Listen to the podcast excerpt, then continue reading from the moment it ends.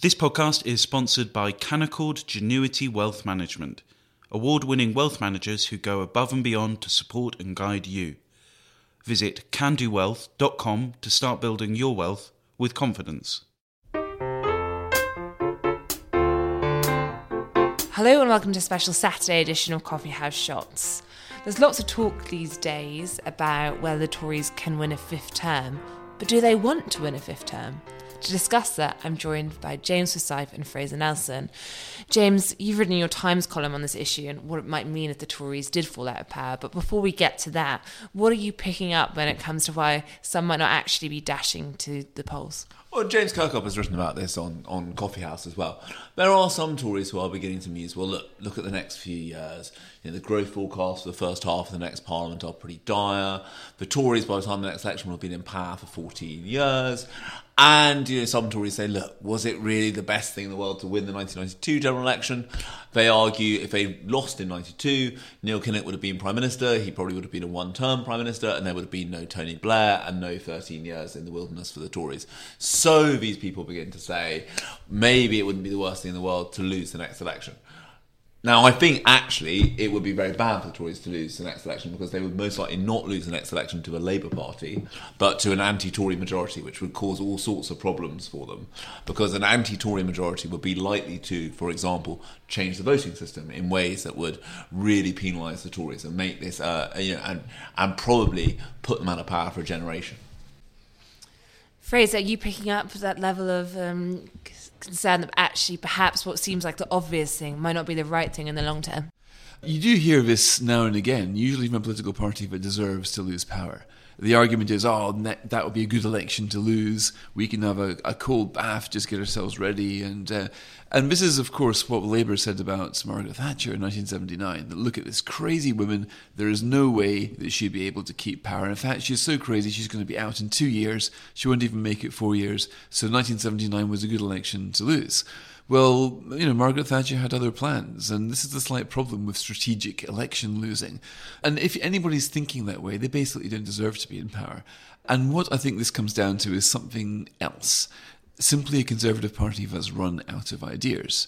There's no end of challenges. Now, the instinct of anybody in public service should be to run towards political danger. The higher the stakes, the greater the necessity for good ideas. The, the more trouble there is for the country, then the more need there is for somebody to come up with great ideas to how to minimize this damage.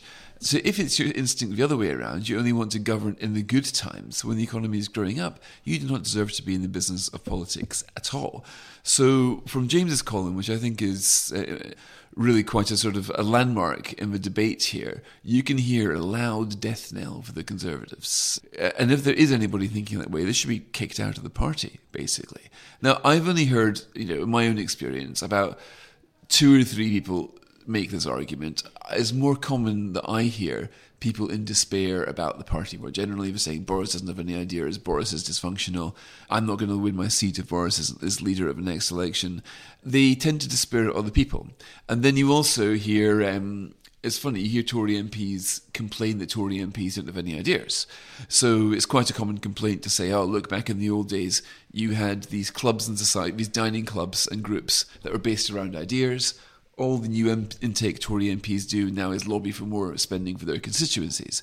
So the, the, complaint here is that there's been a sort of lobotomization of the Tory party and we should be getting ideas back. And anybody who's making that argument has within their power the ability to try to start a kind of intellectual revival, but they don't. So this is why you hear this spiral of complaints now morphing into this fantasy that it'd be good to win the next election because, as James convincingly argues, if the next Labour government changes the voting system, it might be a long, long time before the Tories ever win an election again. Yes, James. Fraser's obviously pointed out that, uh, as in the case of Thatcher, you might think, oh, this is, you know, one term out, but a lot can change in a period. You don't want to bet too much on it. But then also, as we just heard, what are the other dangers if you ended up with a Labour Party backed by others that could mean the Tories actually have a very, very long period out. The reason electoral reform hasn't happened in Britain is that the current system suits both Labour and the Tories when they're doing well. Tony Blair was very open to the idea of a progressive alliance and working with the Liberal Democrats. But then he decided he didn't really need to change the system that delivered him a 179 seat majority at Westminster. I mean, the danger for the Tories is, let's say, and this is something that looks quite low, looks quite likely when you look at the local election result in the polls. But you know, next election, Labour fall quite a long way short of a majority. They can only govern with the connivance of the other parties, you know, Liberal Democrats, and you know, the SNP at the very least not opposing them then Labour would have to offer electoral reform to Liberal Democrats to get them into coalition.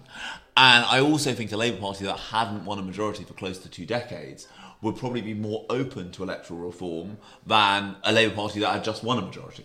And so I think what you then see is, you know, what would electoral reform mean for the Tories? And I think I mean electoral reform would be very bad for the Tories. If you, if you look at the Electoral Reform Society does a kind of projection of what would have happened if every post-war election had taken place under STV, which is the Lib Dems' preferred system.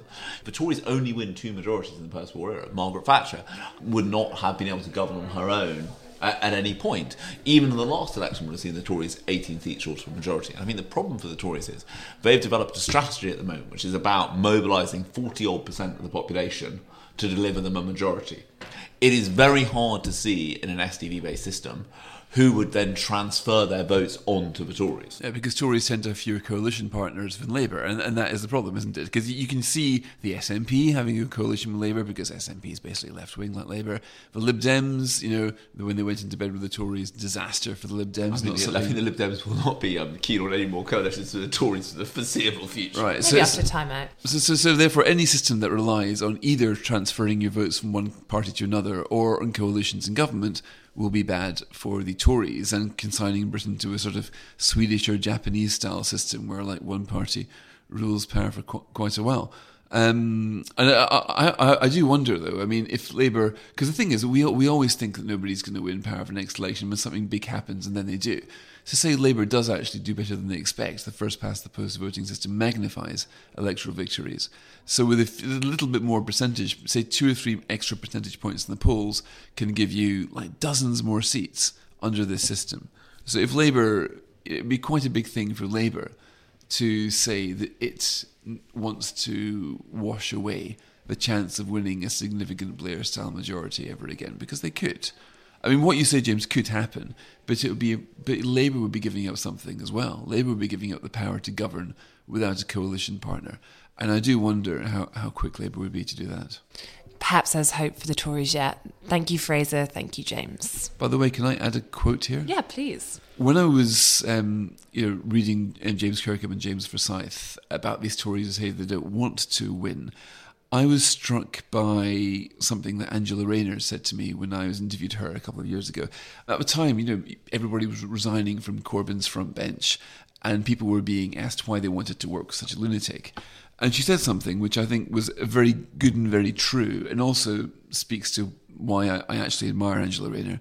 She said, You never ever give up the chance to change things, ever, no matter how hard it is.